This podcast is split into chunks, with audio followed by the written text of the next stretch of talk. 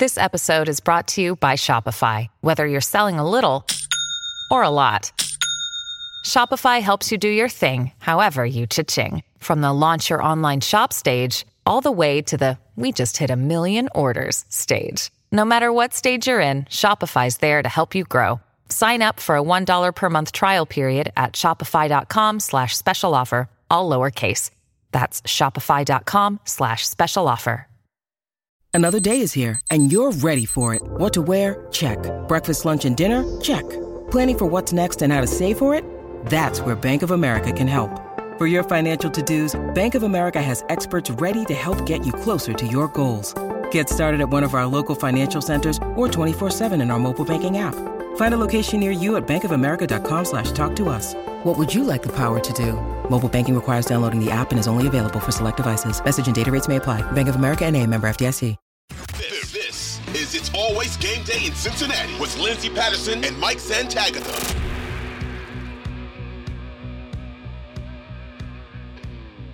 We are back on It's Always Game Day in Cincinnati. Lindsey Patterson, Mike Santagata. Mike, what is going on? My very exciting life.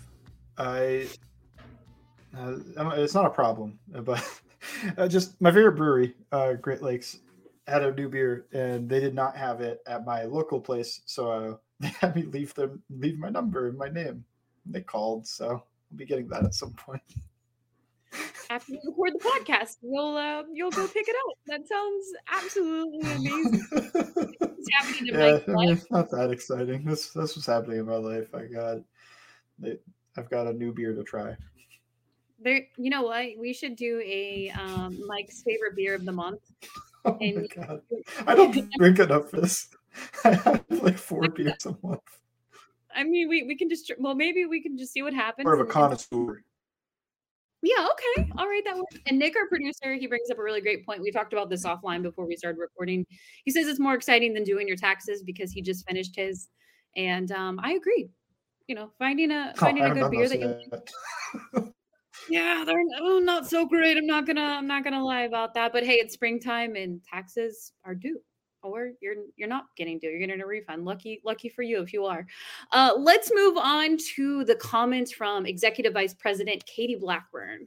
The thing about the Bengals front office, we don't hear from them very often. Mike Brown um, is available to the media right before the season starts.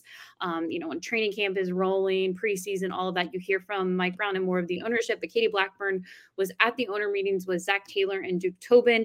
And three of her quotes, I think, were really important. At the same time, Katie Blackburn, you know, maybe different than other ownerships or, or G Ms or vice presidents for N F L teams, she's not going to say too much. Um, she'll she'll give you a little detail, but but pretty quiet, and she's not going to tell you everything that's going on behind the scenes. But I actually want to hit on Joe Burrow first, because everybody's wondering, you know, when's that contract going to get done? Is it going to be done during O T As? Is it a training camp thing before regular season? And I'm leaning towards it's probably going to be a regular before regular season contract timeline, but guessing the date of that's going to be really fun. Um, she said that we are in the preliminary discussions, but there's free agency and such. We'll see if we can get into a little bit more of it, but it's hard to say exactly the pace. We said we won't talk about much until there's something to talk about. What did you think about Katie Blackburn's comments? Uh, I mean, I feel like it's it's not as exciting as I was hoping. You know, just preliminary talks with Burrow is isn't. Yeah. I was kind of hoping like, yeah, we're just wrapping things up, something like that. I don't know. I all these. I feel like a lot of N F L people. This goes even for Katie Blackburn, but it's kind of like that head coach speak. It's like, yeah, we're, we're talking. Next question type thing is just like, you didn't learn a ton, you know, they're talking. Then that's what she really confirmed. Yeah. One of the things I listening to audio versus seeing a tweet, I feel like are two totally different things. And uh, Jay Morrison, I'll give him credit for this because he's actually one of the beat writers who w- was currently at the owner meetings. And he said that, uh, you know, recorded it, was able to talk to Katie Blackburn, and listening to the audio and her talking about it, it really just sounds like, and Jeff Hobson also has it in his piece, that the two sides have vowed to keep silence. And I think that really scared a lot of Bengals fans. And in the terms of it, it really just sounds like they won't make an announcement. They're not going to bring this up publicly until it's done, until there's something to talk about. And I can admire that a little bit because we see it right now with the front office. We see Lamar Jackson, the Baltimore Ravens. Um, they're on two separate sides right now on, on what his future is going to look like if he's back in Baltimore. But it really just sounds like the two sides are saying, hey, when we have something to report and maybe this contract's one hundred percent done, we're going to come out and say contract's done. Joe Burrow signed his contract. And I don't know. I think I can kind of appreciate that. I don't think it's a scary thing to to have your vice president say, you know, we're not going to, we have nothing to say right now. And when we do, you know, we'll tell you. That's, um, I feel like we live in an age of, you know, the, it's a lot of immediate, you know, you want all your news to be immediate. You want everything to just, why we do this podcast twice a week, even in the off season, is there's always news and uh, it's just continuous news cycle. I don't know. To me, this is a lot of, I wouldn't be worried. Like I, I'm not stoked about it, but I'm not worried either. I'm not, it's, it's coach speak for the most part. It's just the, yeah, learning, not much. But it's exciting to hear because we're talking talking to Burrow, talking about an extension. Hopefully it's closer to being done than she's letting on. But as you have alluded to, I don't think they're going to let us know until it happens. Great. That's going to be a lot of fun this offseason. Uh, preliminary discussions, you know, you have to wonder how far along are you in the very beginning of just kind of talking about it and what those discussions are like. That could be anywhere from, hey, we have these terms that we've decided on. Nothing's really official on the guaranteed side. We we just, we won't know. This is going to be one of those secretive contract extensions until it's fully out there. But I'll move over to Jonah Williams because I actually wanted to talk about Jonah Williams before I heard Katie Blackburn talk about him today. And there was a report overnight. Um, Kelsey Conway tweeted it out, uh, according to a source to her, saying that he felt pretty blindsided by it because the front office didn't say anything to him about the Orlando Brown move. And I'm going to get to my thoughts really quickly on that. And my thing is, look, I know a lot of people are down on Jonah Williams, and I know he wasn't good enough at the left tackle position. I wasn't too down on if he was going to be the starter this year. I'd have been okay with it, but I'm glad that they upgraded the position. No team is going to have that discussion with a player. I, I doubt they have the discussion with a player because it happened so quickly. The agent reached out that morning. The contract was done that day and in less than twenty-four hours. At the same time, what if that deal doesn't work out and you go ahead and call Jonah up and say, hey, you know what, Jonah? We are thinking about moving on from you, and this is the guy we're going to sign. And then Orlando Brown signed somewhere else. And then you got a left tackle that's already upset. You lost the one that you wanted to get in free agency, and I think that puts you in a bad position. Um, so I, I, I want to get where he's coming from as a player, but I don't think the Bengals handled that in a bad way without letting Jonah know because it did happen so quickly. Yeah. Uh, I mean – if Jonah knew he was getting replaced, it would probably mean that he's worse off than what he is right now because this was more of like, a, we're not actively looking to replace you with anybody. We are looking to replace you because, you know, somebody came along that is an upgrade. If Jonah was told like, yeah, we're looking for your replacement, it probably means like, we're looking for anything. We're, we're looking, we're looking high and low, trying to find a new left tackle. So, I, and I get being upset about it, being blindsided, which is, I don't know if he said that, but odd choice of words for being a left tackle. Ooh, yeah, the, jo- the Joe Burrow jokes are there. I All mean... the jokes are right there, and they went off. Uh, you know, think, use your phrasing. Uh, but, yeah, I understand why he's upset. I can fully sympathize with the idea of, like, I thought I was starting a left tackle, and I just – all of a sudden I'm not. But the reason is because they think you're fine. They think you were capable of being the starter. Anything they say – he would have been blindsided by them coming to him and saying, like, we're looking for an upgrade. Even if that's just the honest, like, we're just looking for an upgrade. We're not looking for anybody. We're looking for an upgrade. The only time you wouldn't be blindsided is if they come up to you and, like, you probably aren't having this job next year. Start training the right side. Start training at guard. Uh, you're going to be a swing tackle next year or something like that. It's like, okay, well, that means, you know, they're, they're not happy at all. But that's that's my quick take on that is just I understand why he's upset, but I also think it's hard to say this, but, you know, take solace in that they didn't come up to you and just be like, you stink, we're moving on.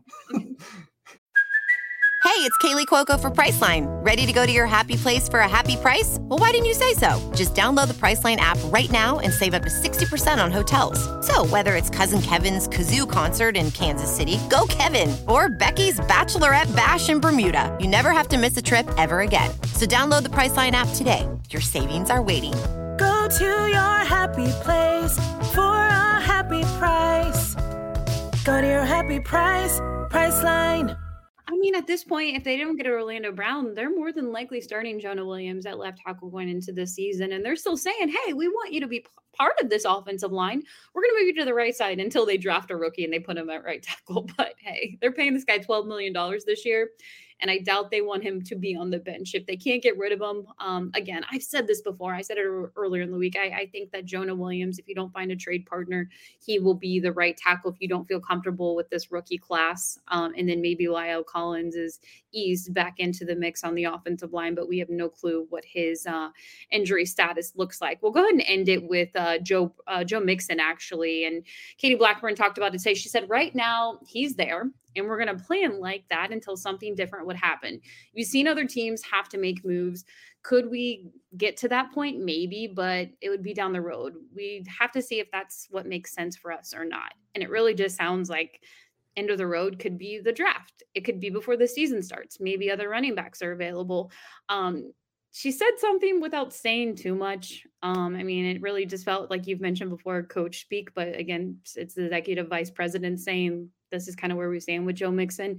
Um, I don't take it for too much that that guarantees that Joe Mixon's going to be the starting running back in September, but it's still, that's where they stand right now. And Joe Mixon is a running back for the Cincinnati Bengals. Yeah. I mean, he is until he's not.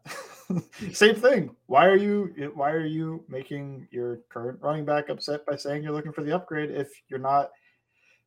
And maybe they are more actively looking for that upgrade, but to me, it's just they feel fine with him starting. They may look for a guy to replace him, whether that's in the draft, and maybe they want it to be Mixon Zeke next year uh, with Mixon on a pay cut.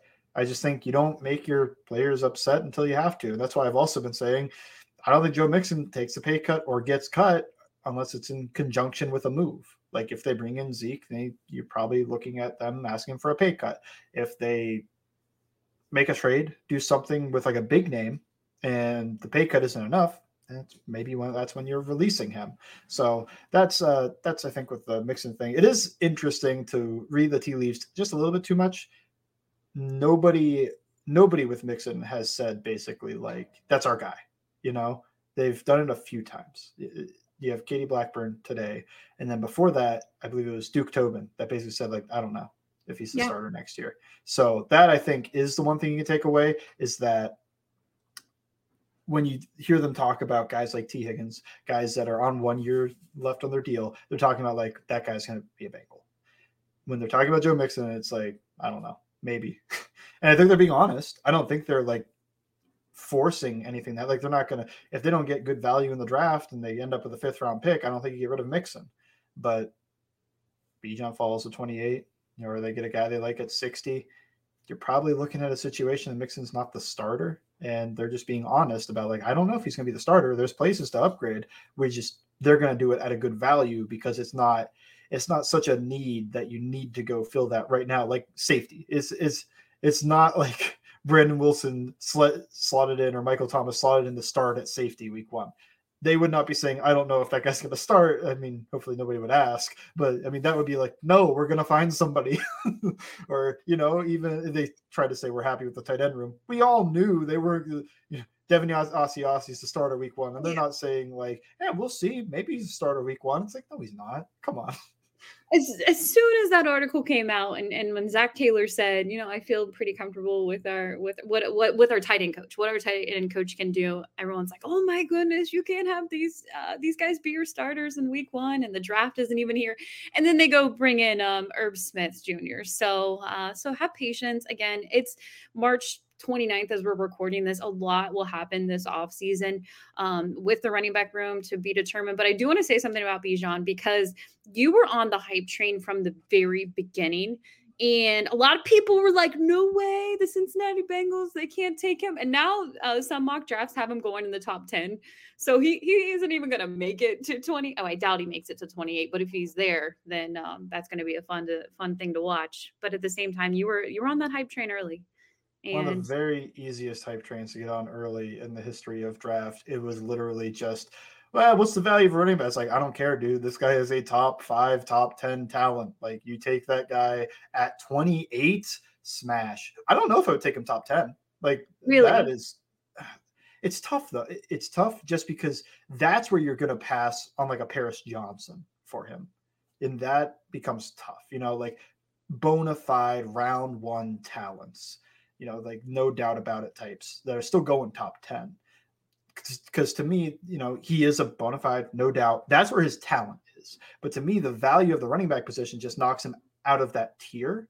Not so much that it knocks him like round two, round three only. It's just I probably am not – if I have a similar grade on him to Paris Johnson or Joey Porter Junior or Christian Gonzalez – Porter's probably not even going that high. So Christian Gonzalez and, you know, uh, Devin Witherspoon – I'm going to take those guys just because they're playing a premium position, but I'm not going to try to force in an Emmanuel Forbes or uh, leading in. I think we're doing this at some point. Doing the yes, we the, are. Yes, we are. But you know, I'm not going to take one of those guys over him because I don't see those guys as, you know, true round one talents, no doubt about it. Even like guys that are like round one, round twos, I would probably take Bijan over, and I have like a round one, two on like a DeJuan Jones. I would take Bijan over DeJuan Jones. I mean, I'm talking about like a bona fide stud, guaranteed, locked and loaded, awesome running back, or a three hundred eighty pound tackle that moves a little bit better than you'd expect, but didn't do any of his testing. It's like, and he wore Crocs. And he wore Crocs. You know, well, offensive lineman, I feel like, you know, the more dad you are, probably the better you are. That's true. That's true. Uh, no, but uh, yeah, the running back stuff is, it's so up in the air. Um, you know, I'm eager to see what this team does do in the first, second, or even third round. Maybe there's one late, but again, we're going to get to all the tiers in the draft where we're at right now for the Cincinnati Bengals for the prospects coming up. But next we'll get to the mailbag questions on It's Always Game Day in Cincinnati.